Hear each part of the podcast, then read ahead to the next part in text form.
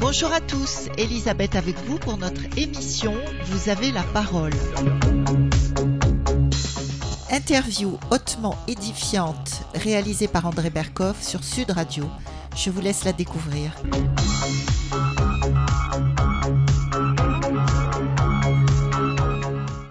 Cela fait beaucoup parler, beaucoup polémiquer et à très juste titre.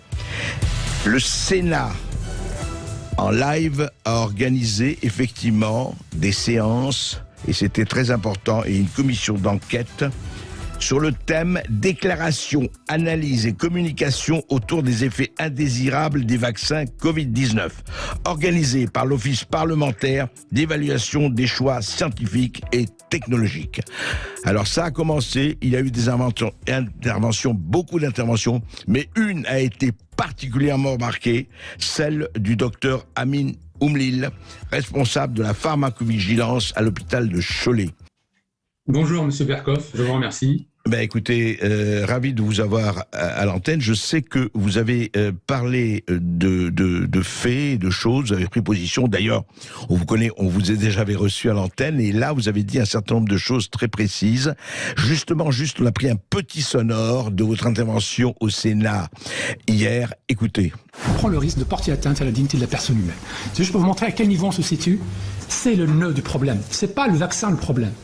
Le problème, c'est l'obligation de faire intégrer des gens dans un essai clinique de force alors, docteur Omli, je vais d'abord évidemment me faire l'avocat d'un certain nombre de gens qui disent mais enfin c'est pas possible, euh, ah, ça suffit de considérer qu'il y a trop d'effets secondaires, il y en a pas assez, il y a, il y a 3 à 4 milliards de personnes qui ont été vaccinées déjà depuis plus d'un an, et, vous vous prenez quelques effets secondaires ou indésirables et vous en faites une généralité. Je ne parle pas seulement de vous, docteur Mounlil, c'est toute la, la, la querelle, la, la vraie polémique, et une vraie polémique qui oppose les uns et les autres. Alors, quand on parle de ça, au fond, et puis euh, ce n'est pas par hasard que le Sénat a organisé une commission d'enquête, parce que ça devient de plus en plus important ce qu'on signale un peu partout dans le monde. Alors dites-nous aujourd'hui où on en est, et pourquoi vous êtes intervenu de cette façon, justement. Euh, parce que tout simplement, je vous remercie, M. Berkov, je, suis vraiment honoré de votre nouvelle invitation. Euh, donc, la question que vous soulevez, euh, on prend quelques effets indésirables et on ne généralise pas. Euh, et, lors de ce débat contradictoire, les deux parties étaient d'accord sur un point, c'est-à-dire que quand on évalue un médicament, il y a deux façons de l'évaluer. Il y a une évaluation au niveau de toute la population, et ensuite il y a un deuxième niveau d'évaluation qui est très important, qui est au niveau de chaque individu. Mhm. de par les risques propres de chaque individu, de par de l'état de santé de chaque individu. Et ce point-là, on était d'accord tous sur ce point-là. Donc, la question, on peut avoir un médicament qui est intéressant pour toute la population, mais il, sera contre-indiqué chez certaines personnes. Oui. Et à l'inverse, on peut avoir un médicament qui est, euh, qui est, enfin, qui, qui est contre-indiqué dans toute la population et peut avoir un intérêt particulier dans une niche, dans une toute petite partie de la population. pour certaines personnes, voilà. Voilà. Et, la question, c'est que euh, vous savez bien que dans notre corpus juridique et notamment dans le droit pénal, vous savez bien que le principe, c'est l'inviolabilité du corps humain. C'est, et l'intégrité du corps humain. Et que l'intervention médicale, c'est l'exception. Et pour qu'on puisse intervenir sur un corps humain, euh, au, niveau médical, il y a des critères. Il faut un critère d'utilité, il faut démontrer un rapport, euh, un bénéfice supérieur au risque, et il faut surtout un critère de proportionnalité. Mm-hmm. c'est-à-dire que si vous avez mal, mal au doigt, on va pas on va pas vous, faire un traitement sur tout le corps humain. Donc, ne euh, on va pas vous faire un traitement sur le bras et les jambes, quoi. Enfin, par exemple, oui. En quelque sorte. Et, et, si vous voulez, lorsque la personne est touchée personnellement par un effet indésirable, notamment grave, Lorsque une famille perd un proche suite à l'administration d'un médicament, quel qu'il soit d'ailleurs, euh, on sait bien que le problème, c'est le lien de causalité. Donc, c'est très difficile d'établir la certitude de lien de causalité. Mais pour, autant, mais pour autant, on ne peut pas évacuer euh, la question mmh. euh, d'un revers de main. Et les questions qui ont été posées hier sur le lien de causalité, je suis désolé, moi j'ai listé toutes les questions. Vous avez maintenant l'avantage de et l'OPEX a le mérite d'avoir organisé ce débat contradictoire que moi, personnellement, je réclame depuis le début de cette affaire. Euh, vous avez les enregistrements, vous avez les deux parties qui se sont exprimées. Et donc, vous, je, vous invite à retranscrire par écrit toutes les questions que j'ai posées, qui sont des questions très précises. Oui. personnellement, je n'ai pas eu la réponse. On a, eu, on a assisté, on a assisté à, des, de, de, de l'autre côté, euh, et notamment par certaines personnes, un discours qui a cherché à nourrir une appréciation d'ordre général. Mhm. Et le professeur Fischer, par exemple, il a eu l'audace d'inverser l'imputation en disant que euh, les, trois, les, trois personnes qui se sont exprimées étaient sur des opinions, alors que c'était lui qui était sur des opinions. Mhm. Alors revenons. Et sur les effets, alors sur les effets indésirables, oui. on est dans un cadre, dans, dans un cadre d'essai clinique. Radio Sud Plus. Radio Sud Plus. La sensation. Alors justement, revenons aux faits peut-être, et pas aux opinions, justement. Euh, ce, que vous dites, vous, et ce que disent un certain nombre de, médecins et de docteurs et d'experts à travers le monde, qui disent, au fond, ce que vous dites, si j'ai bien compris euh, vos premiers propos, euh, docteur Aminoumlil, c'est vous dites, écoutez, on a appliqué à la population entière des, des, des, des, enfin, des, disons, des vaccins ou des médicaments, etc., qui auraient dû s'appliquer à ceux qui sont véritablement touchés et dont on sait qu'ils sont touchés. Est-ce que c'est un peu ça? Le vaccin, euh, c'est ce que j'ai dit euh, avant-hier euh, lors de cette commission, le vaccin s'adresse à des personnes qui sont a priori en bonne santé. Mhm. Et la santé, la définition de la santé de l'OMS, il faut bien comprendre ça, c'est pas le fait de ne pas avoir de maladie ou d'infirmité, c'est le fait de bien vivre avec sa maladie. Vous avez des gens qui sont asthmatiques, et qui sont de très hauts sportifs, des, sportifs de haut niveau. Donc, ce sont des gens en bonne santé, même s'ils ont une maladie. Hmm. Et, le vaccin, donc, si vous ne montrez pas le bénéfice, de façon formelle, rigoureuse, avec des preuves de haute qualité, ce sont les mêmes preuves que l'on a exigées de façon légitime pour des vieilles molécules, notamment euh, l'hydroxychloroquine, l'ivermectine, et on ne peut pas exiger des, des preuves de haute qualité pour ces molécules anciennes, et dans le même temps, euh, généraliser euh, l'administration d'un vaccin qui est toujours en essai clinique. Je vous rappelle que dans les données officielles, euh, pour, pour, le laboratoire, pour le vaccin du laboratoire Pfizer, par exemple, les agences européennes et nationales attendent des preuves complémentaires sur le bénéfice, sur le risque, sur la composition même du vaccin, et qu'ils attendent deux rapports, un pour décembre 2023 et un pour juillet 2024. Donc, c'était prévu, ces rapports étaient prévus, vous voulez dire, c'est en expérimentation, ça devait être en expérimentation jusqu'à 2023-2024. C'est exactement ça. Hmm. Le fait d'injecter le responsable de la taxe force vaccination nous a dit qu'il y a eu tant de millions de personnes injectées. Ce n'est pas le critère. évaluer un médicament ne se fait pas sur le nombre d'injections.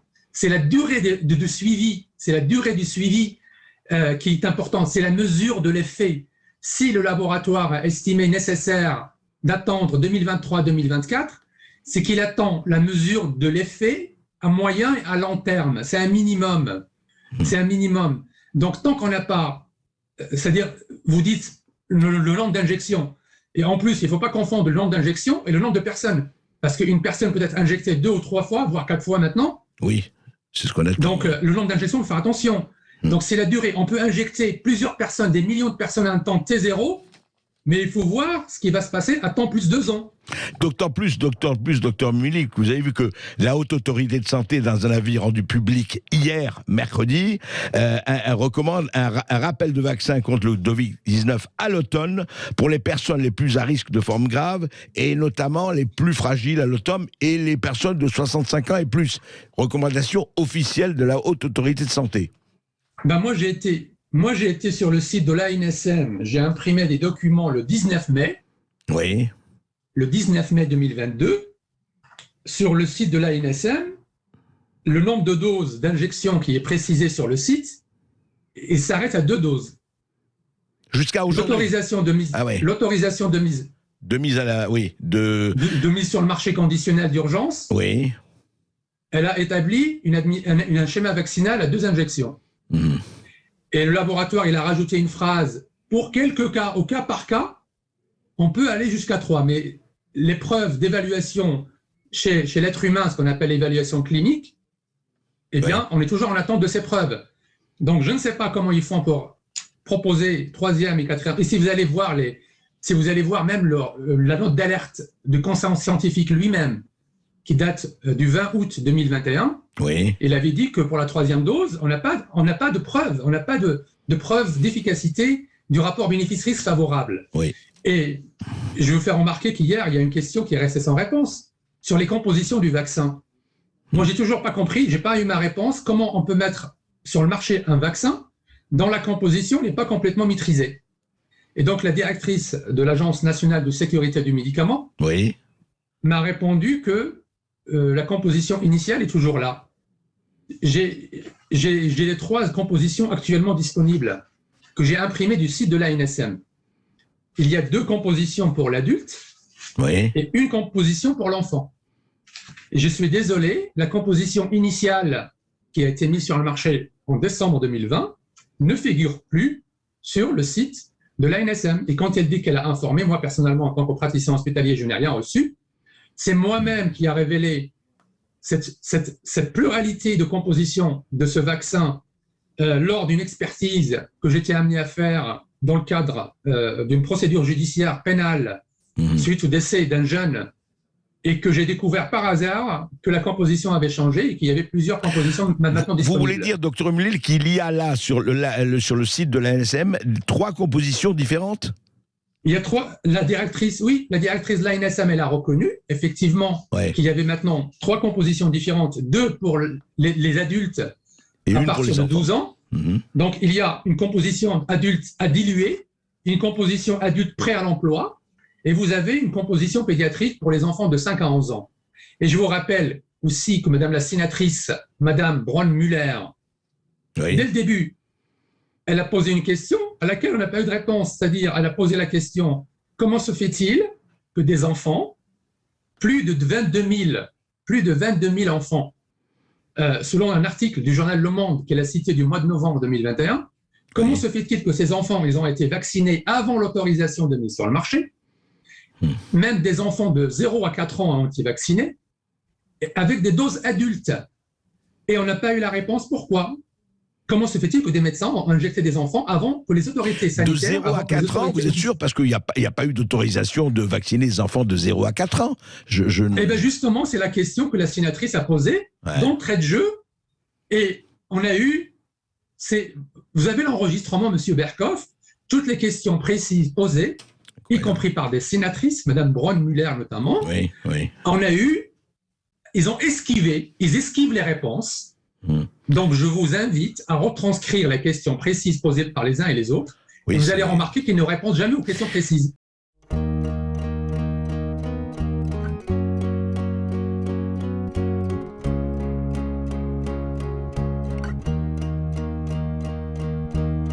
Mon frère, c'est notre pays, celui qu'ils veulent mettre en poussière.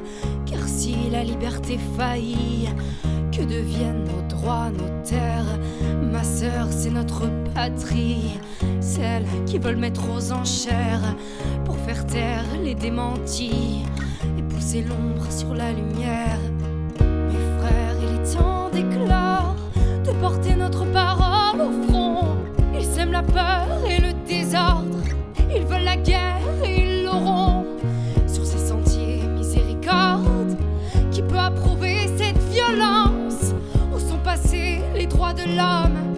Sur dans leurs bombes et leur démence. Liberté, révolution. Qu'on soit dix mille ou des millions. La force est dans la conviction. Liberté, je crie ton nom. Liberté, révolution. Pour nos enfants, nous marcherons. Non, jamais nous ne plierons. Et même à terre son nom, nous le crierons.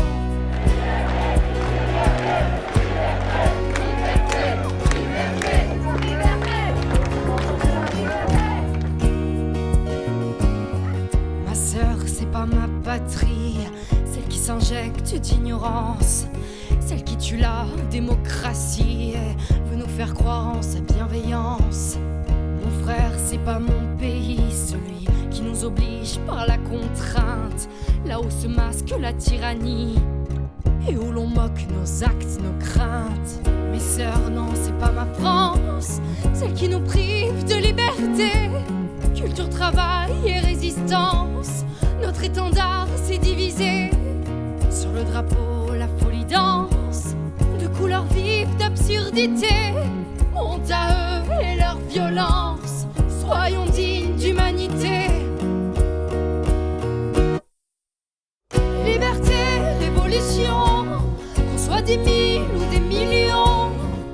Force est dans la conviction.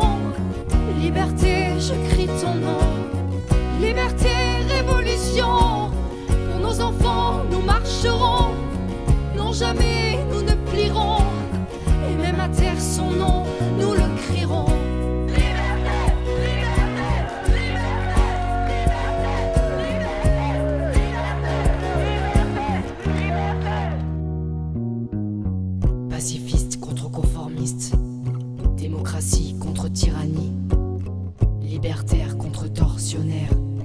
culture contre dictature, l'éthique contre politique, humanisme contre obscurantisme, connaissance contre obéissance, nous face à l'injustice, liberté, révolution, soit dix mille ou des millions, la force est dans la conviction. Liberté, je crie ton nom. Liberté, révolution. Nos enfants, nous marcherons. Non, jamais nous ne plierons. Et même à terre son nom, nous le crierons.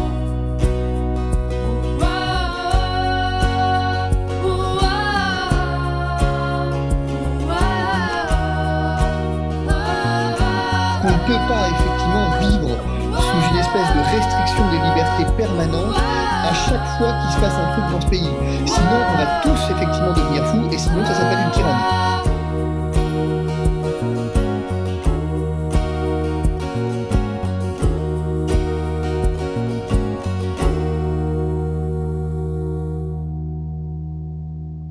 Et je veux aussi être clair, je ne rendrai pas la vaccination obligatoire.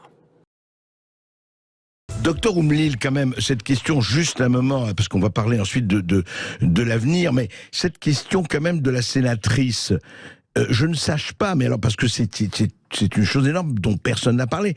On aurait vacciné 20 000 enfants en France ou, ou ailleurs, je ne sais pas où dans le monde, de 0 à 4 ans, parce que jusqu'à présent, les autorisations, c'était à partir de 5 ans, de 5 à 11 ans. Ça me paraît énorme, c'est pour ça que je, je vous repose la question.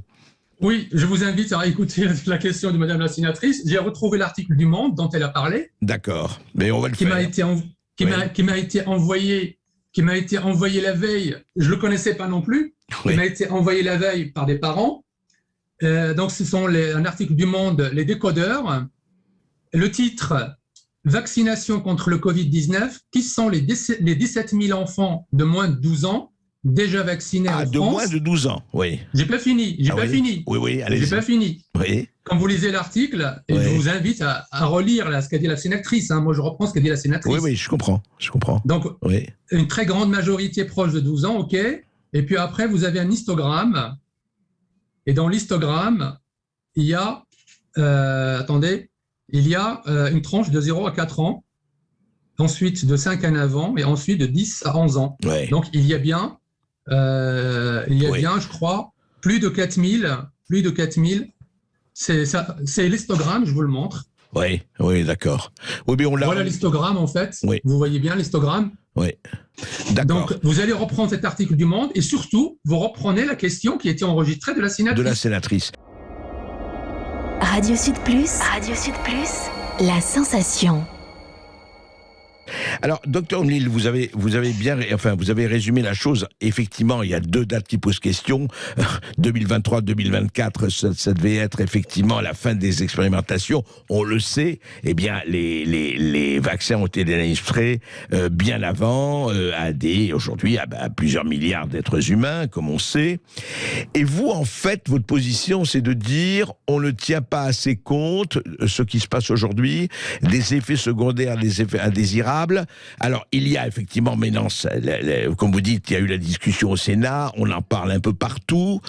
Est-ce que pour vous, et je sais que vous en avez parlé bien avant, et vous avez traité ça bien avant, est-ce qu'au fond, ça devient un, un sujet majeur? Est-ce qu'il y a eu effectivement fuite à l'avant? Est-ce qu'il y a eu euh, mauvaise intention? Parce qu'on se dit, bon, euh, on n'a pas des, monstres qui nous gouvernent quand même.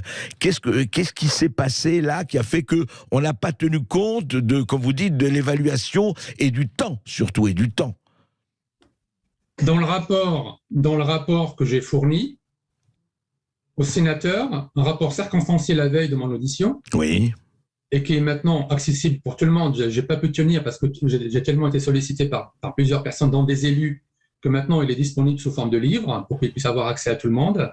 Il est, le, livre est en vente, le livre est en vente euh, Depuis fin avril, il est, il est disponible. Il est disponible. Donc ça s'appelle euh, Vaccin contre la Covid-19, l'impossible consentement. D'accord. Parce que moi, depuis le départ, comme vous le savez, M. Berkoff, moi je suis pour la liberté, c'est-à-dire que euh, moi j'applique que le droit, que la loi, rien que la loi. C'est-à-dire que pour moi, je ne suis pas contre de faire un pari biologique dans des situations d'urgence. Oui. Je ne suis pas contre.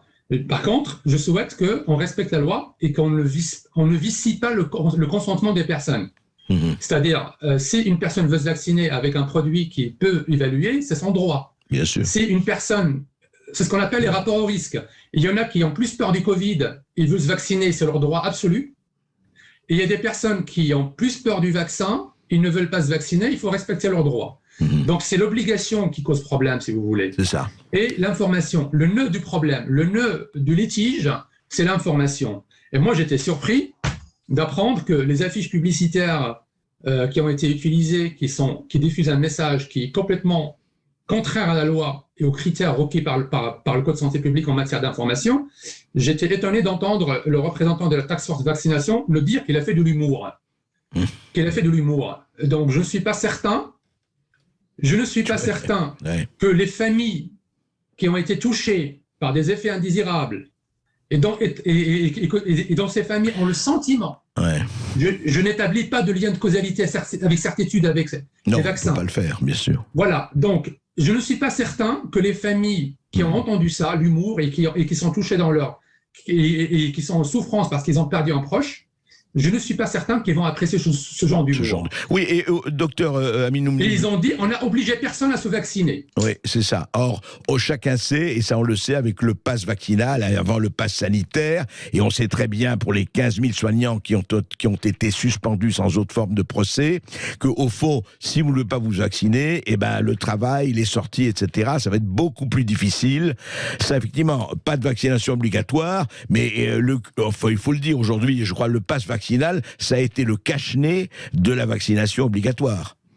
Mais le ministre, monsieur le ministre des Solidarités et de la Santé, monsieur Olivier Véran lui-même, il nous a expliqué que le pass, c'était une obligation déguisée. Oui, il l'a dit. Déguisée. Donc c'est quand même vous, les gens qui ne sont pas des techniciens du médicament. Donc vous avez un échange contradictoire on peut, on, peut, on, peut supposer que les gens, ils ont été perdus dans les, dans, dans les échanges techniques, etc. Bien sûr. Et là, vous avez un élément que tout le monde peut comprendre, que tout le monde a vécu dans sa, dans sa vie quotidienne, pour manger un sandwich, les plages dynamiques, euh, tout ce que vous voulez. Vous avez vécu quelque chose de concret et tout le monde sait que les personnes ont été obligées de se vacciner pour pouvoir continuer de vivre à peu près normalement. Et là, ils ont eu l'audace de vous dire, on n'a obligé personne à se vacciner. Donc là, vous avez un élément euh, qui, qui, permet d'apprécier la bonne ou la mauvaise foi de telle ou telle partie. Vous avez d'ailleurs, je, cite ici le, le, Véran, euh, Olivier Véran, euh, le pass est une forme déguisée d'obligation. On ne peut pas vivre dans la peur parce que des millions refusent de s'inoculer. Voilà, ce sont les paroles d'Olivier Véran, effectivement. Et comment vous voyez, juste une dernière question, euh, docteur Omlil, la suite c'est quoi? Continuer effectivement à discuter de ça, continuer à creuser, continuer à informer C'est quoi la suite? Pour vous C'est toujours, hein, moi depuis le début, le nœud, le nœud du problème c'est l'information. Donc, je vous rappelle ce qui a été publié. Je l'ai rappelé encore une fois. Euh, moi, je ne comprends pas ce que la NSM des fois publie. Donc, il y avait une bonne nouvelle le 26 avril 2022 sur leur site. Ils nous disent enfin, enfin, on a un article bon usage des vaccins et des médicaments indiqués dans la Covid. mise en place d'une communication non promotionnelle à destination des professionnels de santé.